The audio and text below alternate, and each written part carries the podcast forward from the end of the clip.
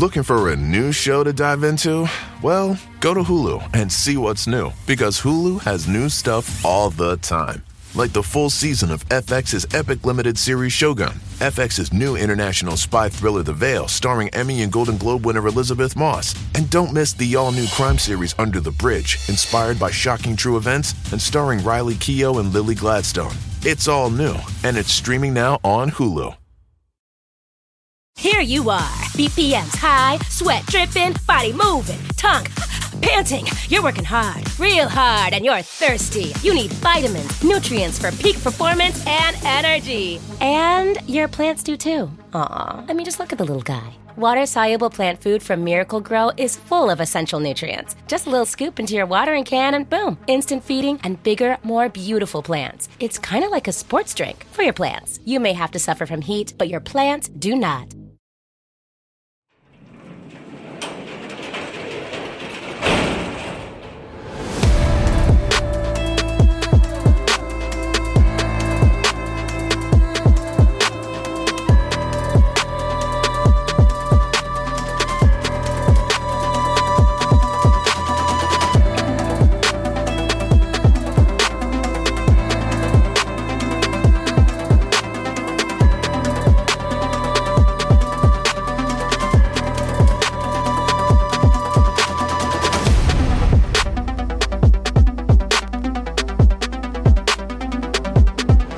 Welcome to True Crime Garage. Wherever you are, whatever you're doing, thanks for listening. I'm your host, Nick, and with me, as always, is a man that wonders who's buried in the grave of the guy that invented the old switcheroo. Ladies and gentlemen, here is the captain. Yeah, it's good to be seen. Good to see you. Thanks for listening, and thanks for telling a friend.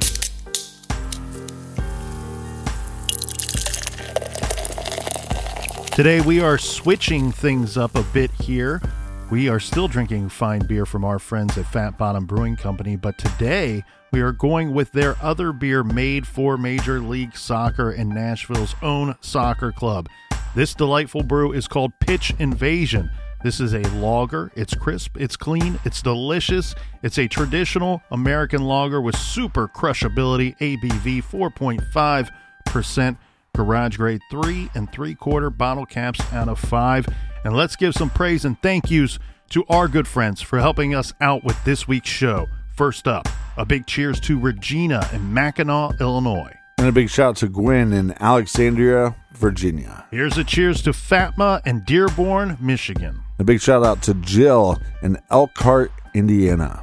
Next, we have Valenta, and we also have Diane, both who reside in beautiful parts unknown, and both who donated very generously to this week's beer fund. So we, of course, send Valenta and Diane a big, warm Ron Swanson please and thank you, because they, along with everyone else we just mentioned here today, well, they went to TrueCrimeGarage.com and helped us out with this week's shows, and for that, we thank you. Yeah, BWRUN, Beer Run.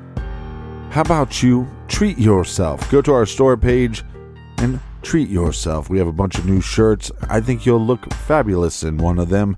And you get to support the show in the process. Keep the lights on, keep the beers flowing, and keep that paycheck coming into the Colonel. And Colonel, that's enough of the business. All right, everybody, gather around, grab a chair, grab a beer. Let's talk some true crime.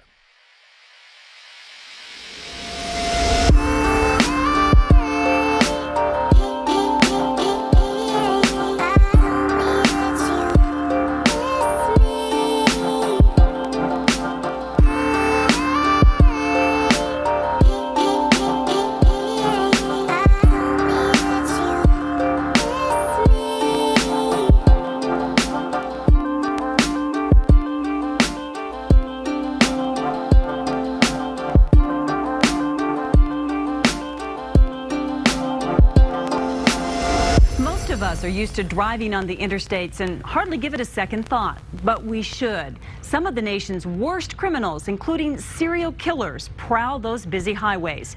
Tonight, News 13's Kim Holland is on special assignment to report on the danger and a new weapon to fight it. She was somebody's daughter, most likely murdered and dumped in the harsh New Mexico desert. She still had a ribbon on her from a county fair in Missouri and she wore handmade jewelry, her bloody body buried in a shallow grave. Two men on horseback stumbled upon the body here in 1999 just outside of Grants. The case had grown cold, so 10 years later in 2009, the FBI headed back out to the woman's gravesite. Her body has never been identified, so we never found a wallet or any ID. The interstate roadway system connects cities, towns, and communities across the country, allowing anyone with a vehicle to move quickly, easily, and anonymously.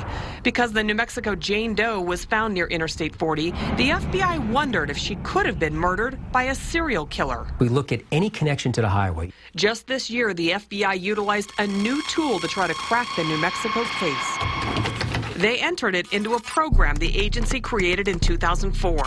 All the cases in the database have one thing in common. The victim or suspect had some link to the interstate.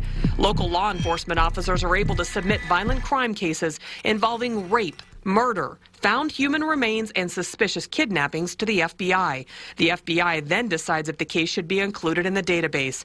This map shows the more than 500 cases that are in the serial killing database. The FBI and officers across the country can search the system to see if any of the cases can be connected and traced back to a serial killer. Oftentimes, interstates allow for a crime of opportunity for killers who target drug users, prostitutes, and hitchhikers. Investigators, for example, will look for a link to a transient or a truck driver. Follow an interstate and you may find a death here, more victims down the road, and a killer at the end of the line. That's exactly what spurred the FBI's Highway Serial Killings Database in 2004. Investigators noticed patterns in up to 200 unsolved cases. Numerous prostitutes working truck stops had been killed and dumped, mostly along I-40 from Oklahoma all the way to the East Coast. The feds, along with local agencies, linked a bunch of the cases and arrested long-haul trucker John Williams and his girlfriend at the time, Rachel Cumberland, for about 20 of the murders. The FBI then realized cases not obviously related might be. So it created the Highway Serial Killings Database and opened it up to police and sheriff's departments across the country. So every law enforcement agency now can look into the database, put their cases in there, modify their cases, and do their own searches. And the system works. Agencies across the country, with the help of the FBI, have identified about 200 suspects in nearly 600 unsolved cases since the database began. Detectives in New Mexico have solved 2 of 4 cases in the database, although it doesn't appear they're connected to a serial killer yet. But they're still looking for the killer of New Mexico's Jane Doe. Investigators hope the Highway Serial Killers Initiative will help crack the case and bring a daughter back home to her family. Kim Holland, KRQE News 13. Now, if you would like to see the Highway Serial Killers Initiative map or check out the specific items found on Jane Doe's body, go to our website at krqe.com.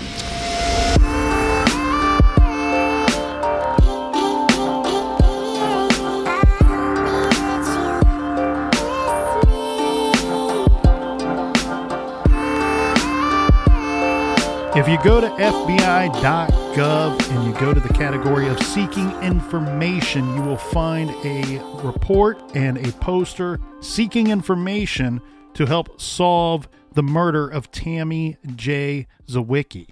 And I'm going to read some information from that poster. I wish everybody will go to FBI.gov and view that there and review that information. This is a good review of everything that we covered here yesterday in the garage, Captain. Uh-huh. And it says that Tammy Zwicki was found murdered in Lawrence County, Missouri, August 23rd, 1992. And it has a picture of her 1985 Pontiac T1000 that she was driving. That was a white vehicle with New Jersey plates. The description of our victim, they have her listed as blonde hair, height 5'2", tall, green eyes, 120 pounds, and she was a Caucasian female. There is a reward. The FBI is offering a reward for up to $50,000 for information leading to the identification of the individual or individuals responsible for this crime. And it gives us a little bit of a brief history in this report that says Zwicki was reportedly last seen with her vehicle at mile marker 83 on Interstate 80 in central Illinois between 3:10 p.m. and 4 p.m. on August 23rd, 1992. It was also reported that a tractor trailer was seen near Zwicki's vehicle during this time period. The driver of the tractor trailer is described as a white male between 35 and 40 years of age, over 6 feet tall with dark, bushy hair. Some of the victim's personal property is known to be missing. And I want everybody to pay close attention to these items here, because finding these items, locating one of these items, could be the breadcrumb in the trail that we need to create to lead us to Tammy's killer. So these missing items, these are known to be missing items, include a Canon 35mm camera, a musical wristwatch. The watch is Loris brand. This one's very interesting to me here, Captain, because this doesn't, it's not a one-of-a-kind item, but it's an item that I've never heard of before, so it must be somewhat rare, right? This wristwatch, Loris brand, L-O-R-U-S, in case I'm not saying that correctly. But at the time that she went missing, the watch played the tune "Raindrops Keep Falling on My Head." That's interesting. So this item would be of particular interest if anyone can locate an item like that. And why these are important, because we know that a lot of killers like to keep items of their victims as souvenirs. Might be some items that you would stumble upon your uncle's office or something, where it doesn't make sense for them to have these items. Now, we went through the disappearance yesterday. We went through all of the items in the timeline and the details of the early investigation. And what we have now here, Captain, is we're kind of lost in the aftermath a little bit. We have her parents, her family, who are searching for answers. We have investigators in three different agencies that we know of that are working the case. We have Tammy's parents, Hank and Joanne, who they appeared on a couple of different TV shows and radio shows trying to raise awareness for their daughter's case. They appeared on AM Philadelphia, and they also appeared on the Oprah Winfrey Show. And on the Oprah Winfrey Show, they were focusing in on highway murders of women. We have a quote from Joanne, her mother, who says, "As tough as it was emotionally to talk about, we decided on lots of exposure to keep Tammy's story alive." Her husband, Hank, added that they wanted to help take back America's highways. Then expressing his frustration at the slow pace of the investigation, at the time of the Oprah Winfrey Show, he stated, "I just want them to find the person who killed our daughter. If they don't catch that son of a bitch, I don't know what I will do." Yeah, sad stuff. Now, we have Joanne's sister, Bonnie, who says, "Losing your kid is every parent's worst nightmare." She said, "I just told Joanne, hang in there.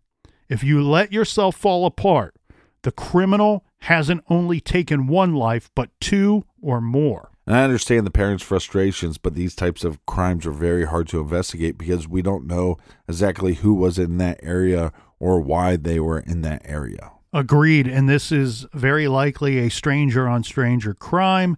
And we're probably dealing with an individual that has the ability to travel a great distance in a short period of time. Again, the other problems with the investigation will be that we don't know when exactly she was killed or where. So we are missing at least one crime scene in this case. We have some more quotes from her mother, Joanne, and she says, "It's coming on 1 year." So this is leading up to the 1 year, very sad anniversary of their daughter's first disappearance and then death. Right. She says, "It's coming up on a year, still no results from the investigation, but what can I do? I have no faith in the FBI or police. In particular, she is concerned about a recent loss of possible evidence." The evidence was this. We have witnesses at a gas station near where Tammy's body was found. They reported seeing a truck and a trucker that could be linked to Tammy's case. Yet police, who initially said they had collected receipts from this gas station, turns out that they never actually did. And the receipts were eventually thrown away. Master Sergeant Harold Hendrickson of the Illinois State Police said the oversight occurred because they were simply stretched too thin. In this case, like many others, the victims' parents take on this responsibility on themselves. They don't trust the FBI. They don't trust the police department. So they're going to start reaching out and trying to support other individuals that have been through the same type of situation and trying to bring awareness to crimes of this nature. The first of these situations of giving back and being an advocate, not only for their daughter, but for other victims out there, to my knowledge, Captain, came before, just the day before Tammy would have turned 22 years old, when we have Joanne, her mother, who stood before about 50 or so students. She was a speaker for a talk sponsored by the South Jersey Survivors of Violent Crimes to have an impact to make people aware of highway homicides in America, of prevention of such crimes, and the role of police. This would become a mission, one that would soon blossom into other talks, other support group visits from Joanne and members of Tammy's family. In Iowa, a local private detective had volunteered his services to Tammy's family. This is former Grinnell Police Chief Jim Ahrens. He was investigating trucking companies and their routes. He and the police believed the likely killer of Tammy was a trucker because Tammy's body was found a sufficient distance down the on-ramp to have been dumped from the back of a truck. So this is really interesting here, Captain, because we got two angles to this theory. Right. One angle is that because her body was transported such a great distance away in a somewhat relatively short period of time, it makes sense that the killer had the ability to do this, and so therefore a trucker would fit this scenario and could be a possible occupation of our suspect. Yeah, makes sense. But they're going to double down on this thought and this theory, this Jim Ahrens, who is saying that us and the police, when we look at where her body was located, where it was actually found 14 feet from the side of that on-ramp or off-ramp, they're saying that if you took a truck and you lined it up to just where it would meet to, you know, get almost to the turn. So we have a tractor trailer. Right. The back of the trailer is about the distance from where her body was found to where the vehicle would make the turn. That makes sense. So it almost like fit perfectly, right? Like it's almost like a puzzle piece when you're looking at this crime scene of where her body was eventually located. The private detective goes on to say that he also believed that the murderer may be responsible for other unsolved cases in that region. He said, "I want nothing to do with the reward. I just want to catch the guy. I believe he's still out there, and I think he's going to do it again." Now, at the time of that interview, the private detective was referring to the $100,000 reward that was offered up by an anonymous Pennsylvania donor to anyone with a tip that would help arrest and convict the murderer of Tammy Zwicki. Right. As he had in the past, her father, Hank, continued to feel that he was somehow partly responsible for his daughter's fate. Because of the faulty car? Well, so they've heard a lot of pushback from the general public, right? They've a little bit of victim blaming here saying, you know, why wasn't she driving a safer vehicle, a better running vehicle? Why was she traveling alone? And because she's a college student, and you know how much college costs. Well, and not only that, this is, here's the thing. We don't need the public to point that out to the parents of a dead child, that when their child has been murdered. Wow, they wrestle off with all these thoughts and second guessing themselves and questioning everything they did every day. So we don't have to do that for them. Trust me, this is something that when your child is taken from you and when a loved one is killed, especially a child that you are supposed to be protecting, right? That you're going to blame yourself. You're going to blame things that you did or did not do through the course of their lifetime and constantly go, what if I could have done this? What if maybe I should have done this? And this is just another example. He's saying that he feels partly responsible for his daughter's fate because he raised her to be cautious with strangers. saying that maybe if she had been more of a free spirit, or if I had raised her to be more of a free spirit, then she would have just taken the first ride that was available to her and got through the whole thing without a problem.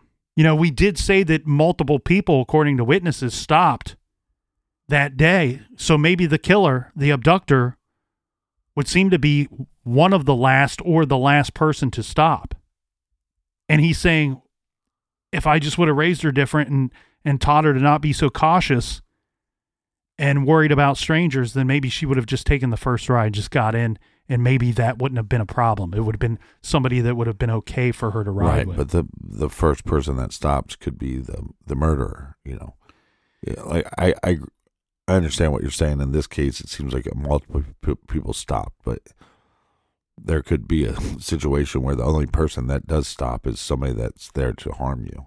Well, exactly. There's no correct answer to these questions or these things that eat these family members up of victims. I mean, this stuff eats at you.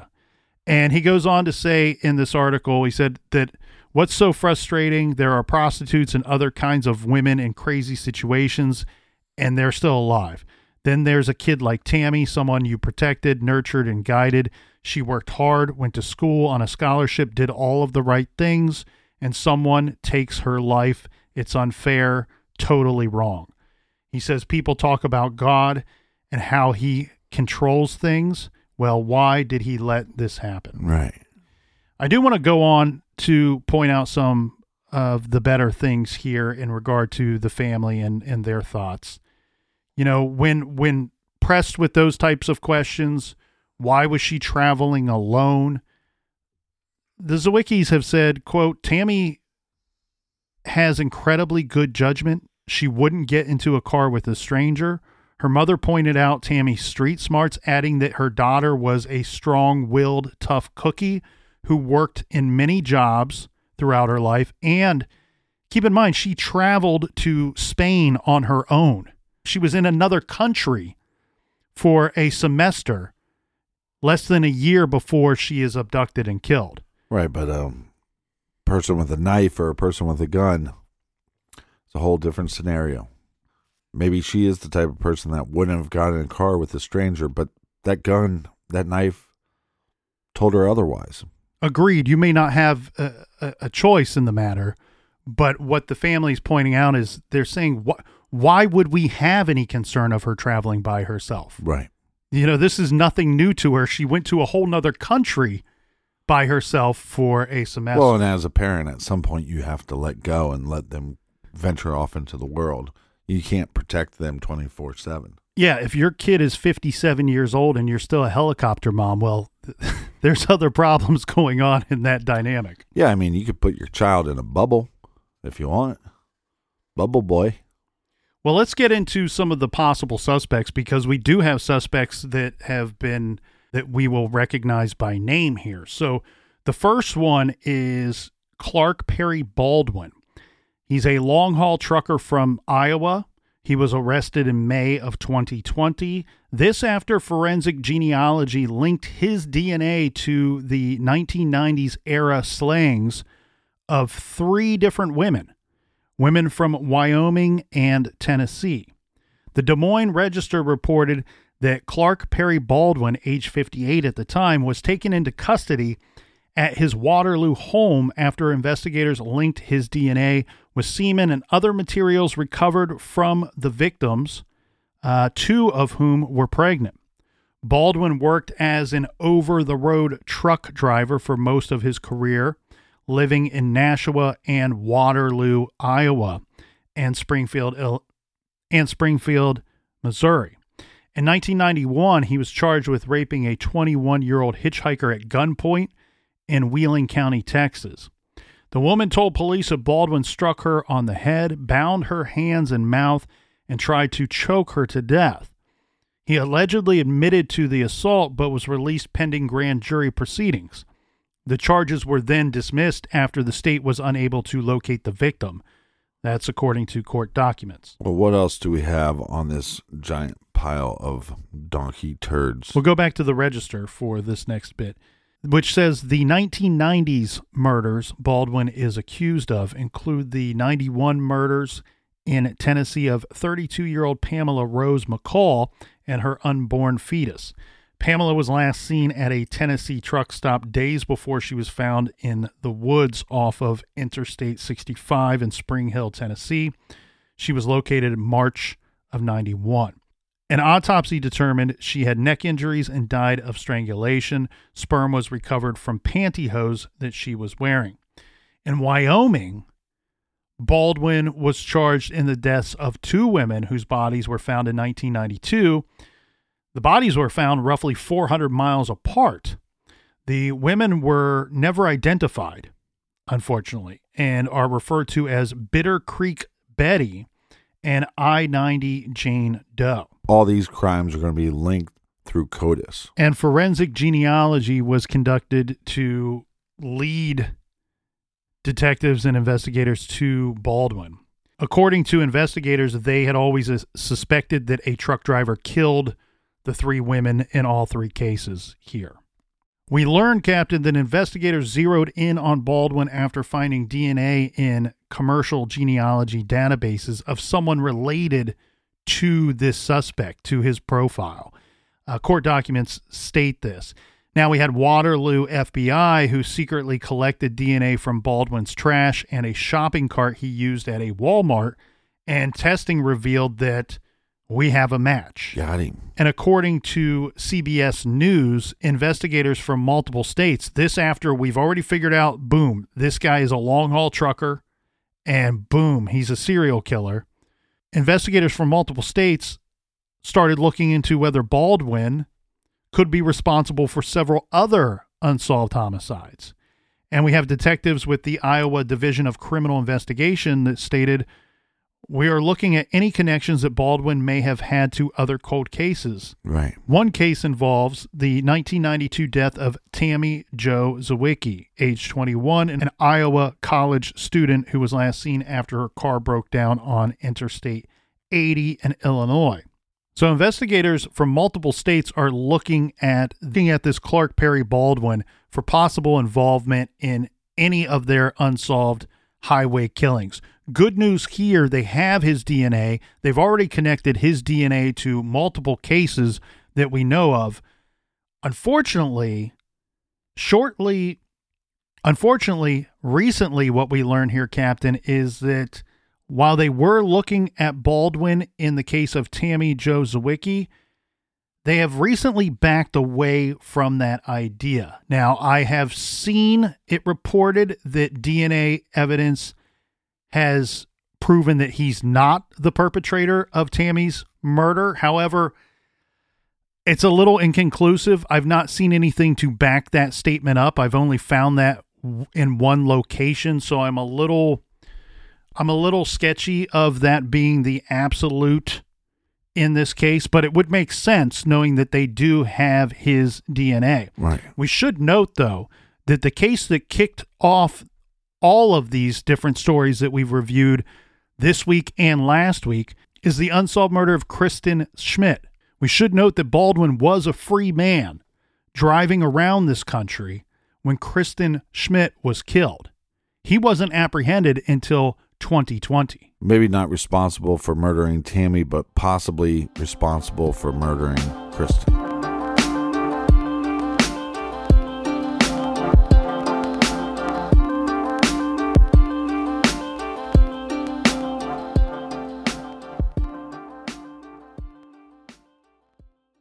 Do you want to set your child up for success? Of course you do. That's why you need to check out IXL Learning today.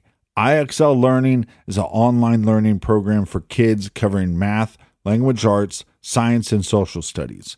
IXL is designed to help them really understand and master topics in a fun way. It's powered by advanced algorithms. IXL gives the right help to each kid no matter the age or personality. There's one site for all kids in your home pre-K to 12th grade. Kids could use it at home on their computer or on an app on your phone or a tablet. No more grading those worksheets. IXL grades everything for you. 1 in 4 students in the U.S. are learning with IXL. IXL is used in 95 of the top 100 school districts in the U.S. I love recommending IXL Learning. Kids can learn at home or on the go.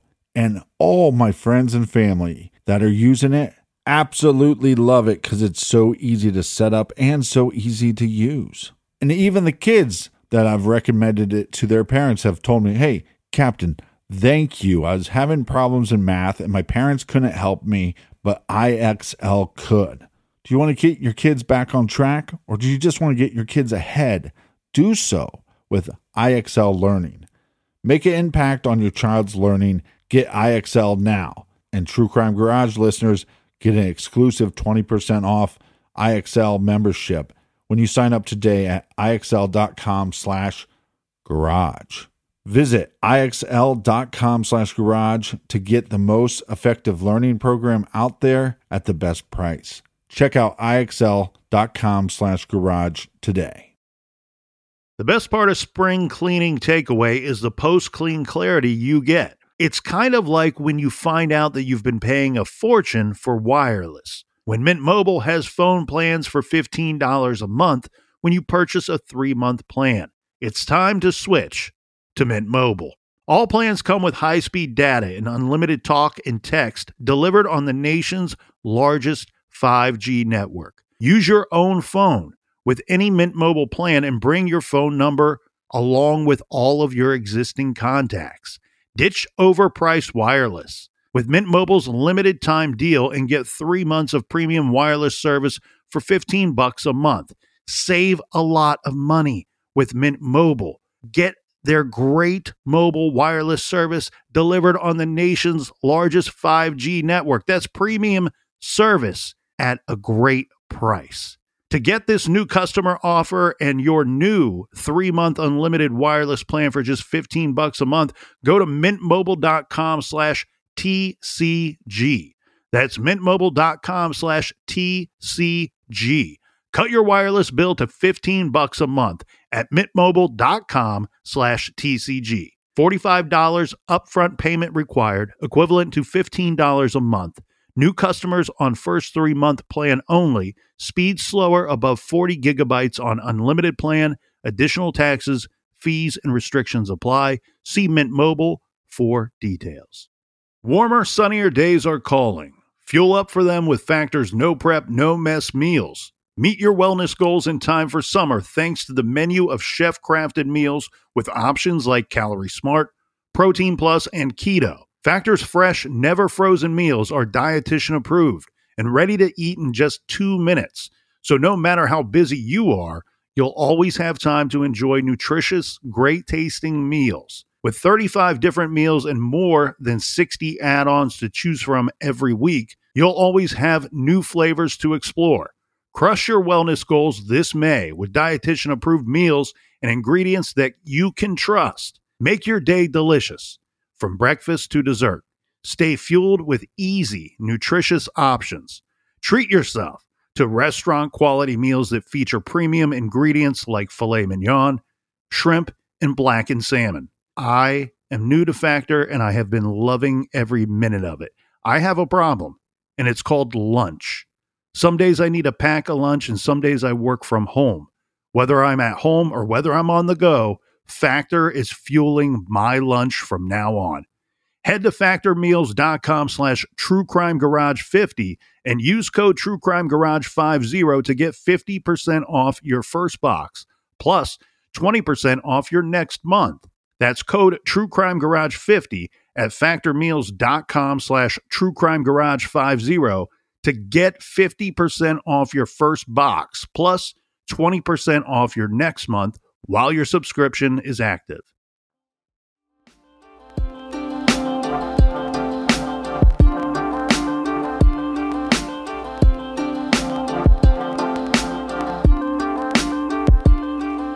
All right, we are back. Cheers, mates. We have no bad edits. Ever.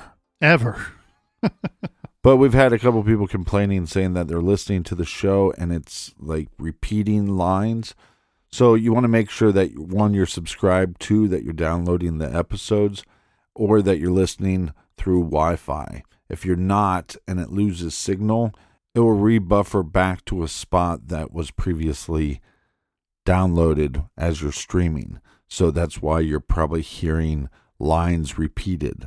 So you want to make sure that you subscribe, download, or listen to the show through Wi-Fi. Thank you so much for that. This is going to lead us to a case where the Highway Serial Killer Initiative by the FBI provided information that assisted local law enforcement with homing in on a killer trucker. This takes place in 2007 when Sergeant Pat Postiglione, a veteran homicide investigator with the Nashville Police Department, had a case in which a 25-year-old sex worker named Sarah Hulbert was found on June 26, 2007. Her body was found behind a truck stop in Nashville, Tennessee. She had been shot with a .22 caliber gun and a plastic bag fastened over her head with electrical tape. Just 3 weeks earlier, on June 6th, 48-year-old Samantha Winters, also a sex worker, had been found in a trash can at the Pilot Travel Center on Highway 231 in Lebanon, Tennessee.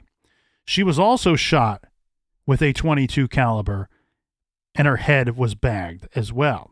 Now, on a hunch, our detective called the FBI and learned that, sure enough, there were a number of recent cases in which sex workers were found dead along highways in the states of Georgia and Tennessee, and they all had been shot with a .22 caliber gun.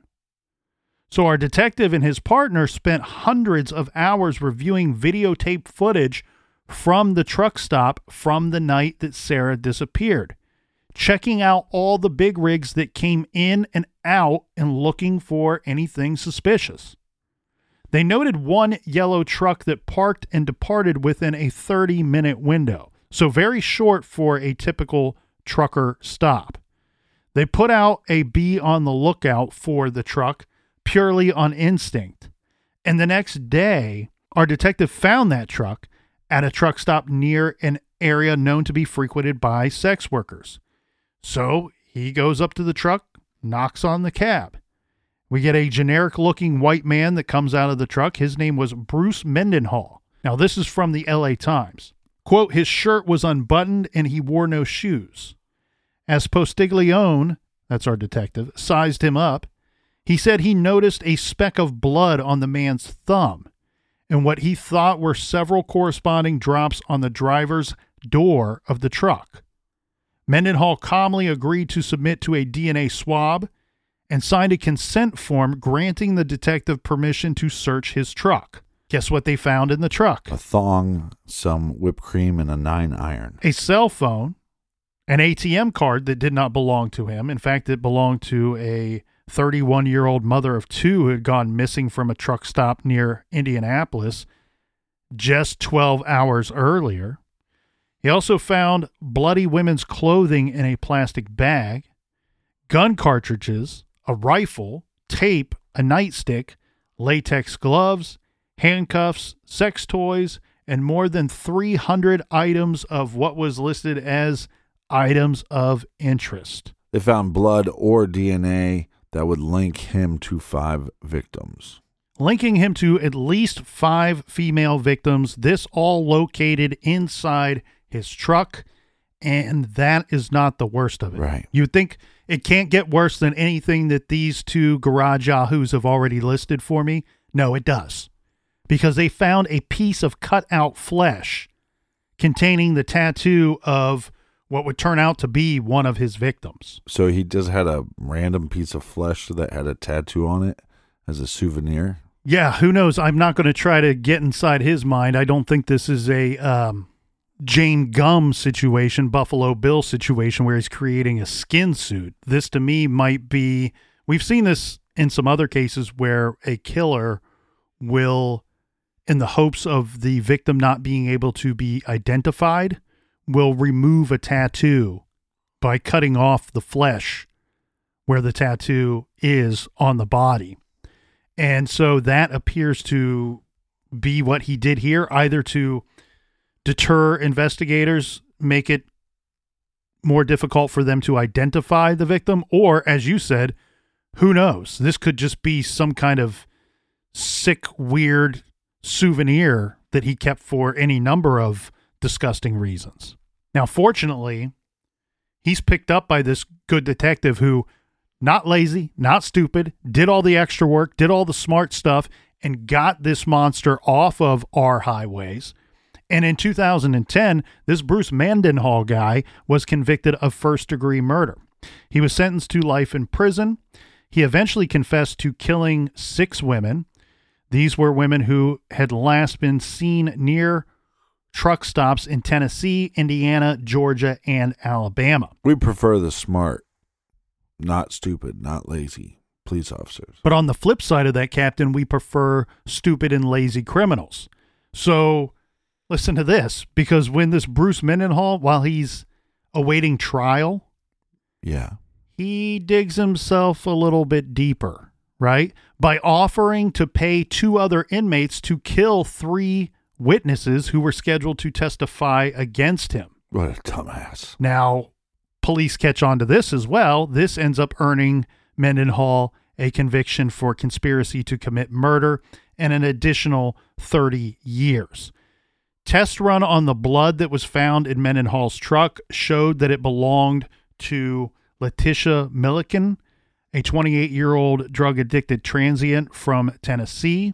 Letitia was reported missing in June of 2007. Her family hadn't heard from her in some time. Now, blood links him to her disappearance. Unfortunately, she has never been located. Her body has never been found. So he's a scumbag, but how would he be connected to Schmidt's case or Zwicki's case? Well, of course, the obvious answer here is that he's a long-haul truck driver, and in both situations, that is where the investigation is taking investigators. So he's reportedly a suspect in multiple other murders. Keep in mind, Mendenhall was a trucker for 18 years. Who knows how many women he could have killed during that time period? We know that he's guilty of 6. He's suspected in several other homicides. One of those is, in fact, Tammy Zwicki, our Grinnell College student that was found stabbed to death in 92, the one that we spent the majority of yesterday talking about. Now, this report here states that Mendenhall is the prime suspect in Tammy's murder. And I think that part of this is because he was based in Illinois. This is where Tammy went missing from, the last known location of where Tammy was before she was later found killed. But it's interesting to me here, Captain, that on several news outlets, we find that Bruce Mendenhall is listed as the prime suspect in Tammy Zwicki's case. And I'm not doubting those sources. I'm simply pointing out that if you go to other news outlets, they actually suggest that another guy is the prime suspect in Tammy's murder. Now, Mendenhall has a few nasty monikers and is known by the names of the truck stop killer, the rest stop killer, and the prosty shooter. Now, those names aren't cool, but his name should be more like Wrinkly Balls Panty Sniffer Killer. He was not picked up until 2007, and as we just stated, he is listed by some news outlets as the prime suspect in Tammy's case. But because he was not arrested until 2007, Kristen Schmidt could possibly be one of his victims, although the caveat here with Bruce Mendenhall being the perpetrator of Kristen's murder is that he was not known to travel to the Pacific Northwest. So we don't have anything directly linking him to Oregon where she was picked up.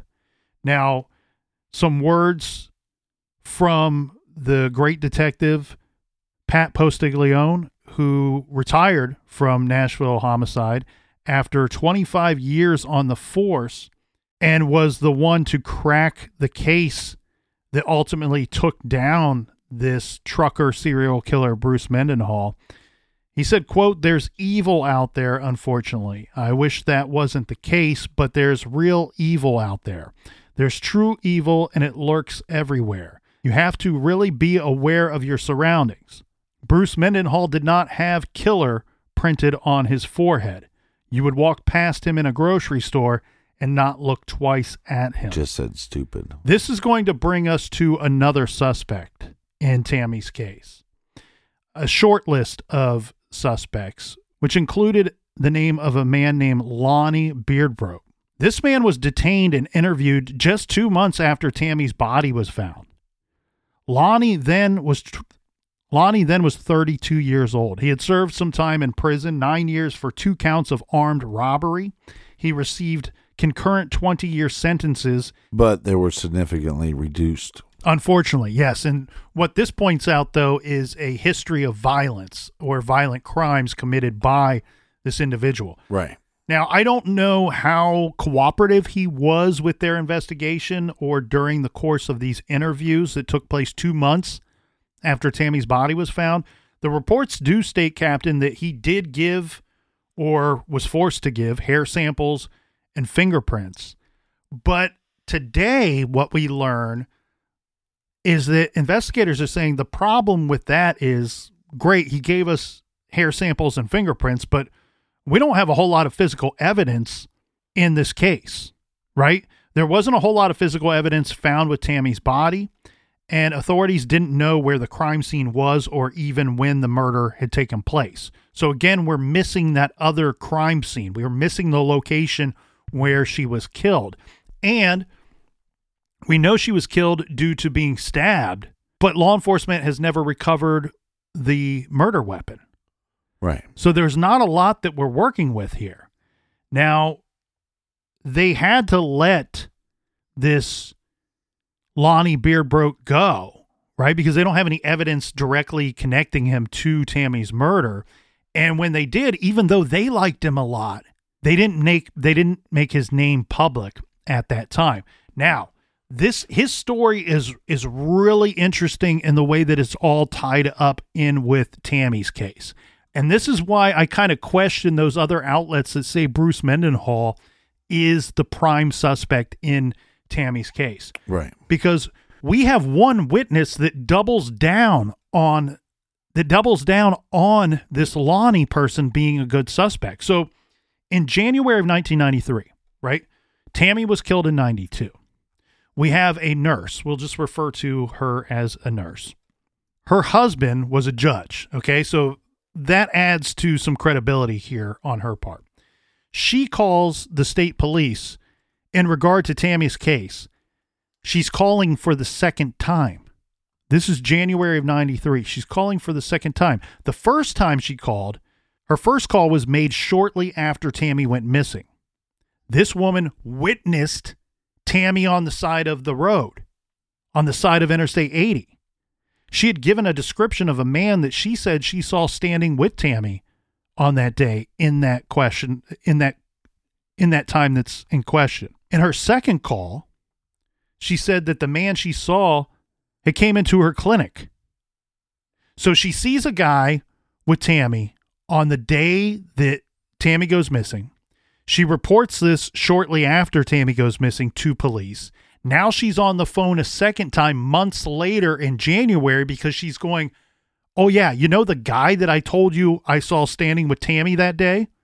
He's in my office right now. Right. It's the same guy. So I couldn't provide you with a name before to go track this guy down and interview him, but today I know his name because he's in my clinic.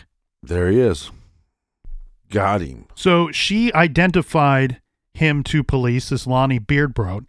And this man was from Missouri, who had family in the LaSalle area. So think about this. He has family in the general area of where she goes missing. Right. He also has ties to the area, the general area where she's found. Well, that's kind of difficult considering that they're 490 miles apart. That's a tough coincidence to get over when you have this guy that you can now interview. Yeah, that's a real quinky dink. I don't know how aggressively police pursued him. There's some reports out there that say that they may not have taken some of these calls as seriously as they should have. I don't want to go too far down that road because I don't know the details of such. Well, also sometimes they're just understaffed. What we do have today when we look back on the case is detectives saying that they think several things in regard to this witness, her statements, and Lonnie as a potential suspect. So detectives say, one, the nurse, we believe her to be a credible witness. And on top of that, they find her statement, her witness statement, extra valuable, and they let it carry a little more weight because they say, one, she knows the time that she saw Tammy. And this is based off of fact because she had just left a McDonald's restaurant, just swung through the drive-thru, picked up some McDonald's, and she had her receipt, which was time-stamped. And she said that she went to the McDonald's shortly before she saw Tammy and the man that she described standing with Tammy. So we don't have somebody looking back and going, oh, I think it was on that day that the girl went missing. No, we have a date and a timestamp that puts this witness in the area. Yeah, it confirms the time and exactly. The date. Yeah. Exactly. So according to investigators, when they start looking into this Lonnie guy... Shitbag. Shitface. Supposedly, he's on vacation from his truck driving job. He's also a trucker. When Tammy went missing, he's supposedly on vacation at this time. Now, his wife says, well, he couldn't have picked up Tammy and killed her because he was at home with me in Missouri. Again, where they live is not terribly far from where Tammy's body was found. The other thing, too, is they figured out that this Lonnie character once owned a green Datsun truck. The one that a bunch of eyewitnesses thought they saw. Yeah, so we have this tractor-trailer truck that's seen, and we've provided a description for that, and we'll look to put some pictures on our social media of this tractor-trailer truck that they were looking for information on. But we also had this witness that said they saw a green Datsun truck. I'm assuming that witness is the same as the nurse. I don't know that for certain, but we do know that at least one witness said they saw this green Datsun truck. Lonnie happened to own one at the time that Tammy went missing. And oh, by the way, Police later find out that he cleaned it, steam cleaned it, and sold the truck shortly after Tammy's body was found. Surprise, surprise. But it seems like there's a pile of evidence piling up on this pile of shit. That there is, and in fact, there's at least one detective, retired now, that's on record with several news outlets saying, look, Lonnie Bierbrodt was our prime suspect. I believe that he is guilty of killing Tammy. He thinks that the case is solvable, so much so that he says that he thinks that there is enough that they could lay out there to the public to convince everyone that they could go ahead and close out the case. Now, what's interesting to me is let's find some more evidence on this guy. I don't want to just close something out. It'd be nice to get some DNA connecting this guy. One problem, though, is Lonnie passed away in 2002. Another very strange thing in the Lonnie being a suspect situation is it's been reported. I've not seen any names linking this or really tying down this fact a little bit better or putting a bow on it, but it's been reported that he gave a watch that was similar or damn near the same as the one that was missing from Tammy and from her car when she was found killed. The plays "The Raindrops Keep Falling on My Head," that he gave a watch to somebody that he knew, I believe a family member, gave this as a gift. Again, I don't think that that's a one-of-a-kind item, but I think we all can agree here in the garage that seems like a rather unique item. Yeah, very unique. That there's maybe not 100 million of them out there. Unique New York. And so that seems like... There's less than 100 million of them. Yes. It seems like that's an awfully big coincidence to kind of get over. That's a big hurdle to get over and not connect him to Tammy's case. Another coinkydink. Now, we don't have anything linking him to Kristen's case. I know we went through several individuals, and in fact, we could have spent a whole year going through this FBI's Highway Serial Killer Initiative. Once you start looking at all the suspected serial killers, looking at all their victims, looking at each of the actual trucker serial killers that came up, and I still think that that is going to be how they track down Kristen Schmidt's killer. That is going to be the avenue that leads them to Kristen Schmidt's killer. I think it's a very solvable case. Me too. I think Tammy's case is very solvable. And in a lot of ways, I'm rather pissed off that Tammy's case isn't solved. It seems like there was a lot of meat on the bone there, a lot to work with. And if maybe certain people at certain agencies would have just acted a little quicker, maybe we wouldn't find ourselves in this situation. The situation is this. We're just a month away from the 30-year anniversary of when Tammy was taken and killed. A long time has passed, but that's too long without any answers. That's too long without any justice. Well, and then double down on that here, Captain, because next year, in June of next year, will be 20 years since Kristen Schmidt was killed. Now, back to Kristen's case, we posed a series of questions on the unsolved murder of Kristen Schmidt to the Oregon State Police. One of them was in reference to a 2015 article in the LeGrand Observer, which reports that police have identified a suspect and a person of interest several years ago, but no arrests have been made. The Oregon State Police would not answer our questions about that person or persons. But it's worth noting that the OSP detective Greg Rutherford told the Observer that investigators believe Kristen fell victim to a serial killer, saying, quote, "We suspect it was a serial killer because of the method of death. The killer appeared to be experienced." He said that there were details about the manner of death that they were keeping close to the vest because only the killer would know them. Then DA Martin Birnbaum told the East Oregonian way back in 2003, quote, "They're running tests to try to find out if there's any DNA that can be salvaged from Kristen."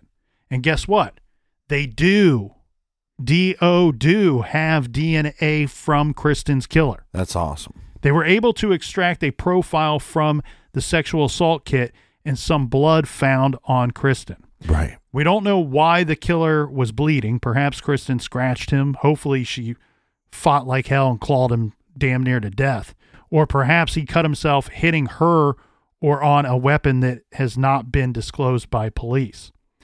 The OSP would not tell us when we asked this question. But good news, the two samples yielded one consistent DNA profile. The OSP told us in an email, suspect profile DNA was loaded into CODIS early on, and to date, there have been no suspect hits from CODIS. But the agency also told us something else. Here is the email exchange. True Crime Garage. What is the current status of the investigation? Are you considering the use of forensic genealogy? Answer. Forensic genealogy testing is pending for suspect DNA identification. Pending. To us, it sounds as though the DNA profile from Kristen's killer has been submitted for forensic genealogy analysis. Right. And we might have some answers soon as to who killed this young woman. I'm hoping that the same thing is happening in Tammy's case and that we are only days, weeks, maybe even a couple of months away from solving one, if not both, of these horrific murders.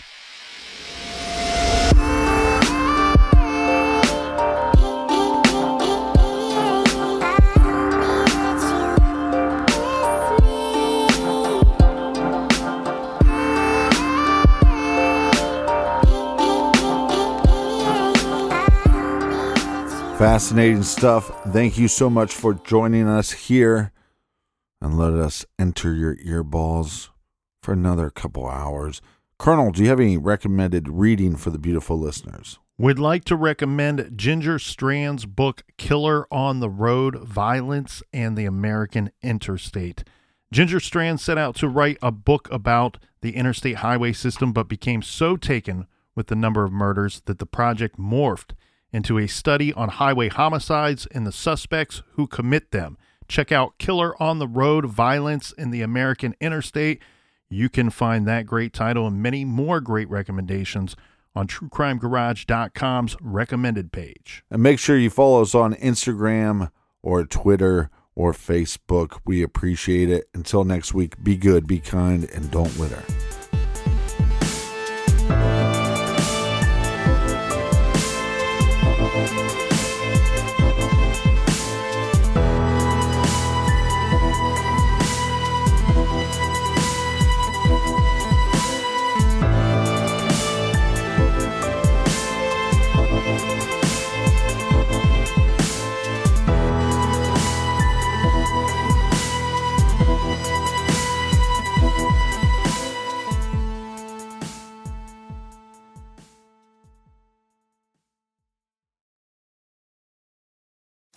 Hi, it's Martha Stewart. You know, I spend a lot of time thinking about dirt. At 3 a.m., at all hours of the day, really. What people don't know is that not all dirt is the same. You need dirt with the right kind of nutrients. New Miracle-Gro organic raised bed and garden soil is so dense, so full of nutrient-rich, high-quality ingredients. Miracle-Gro is simply the best.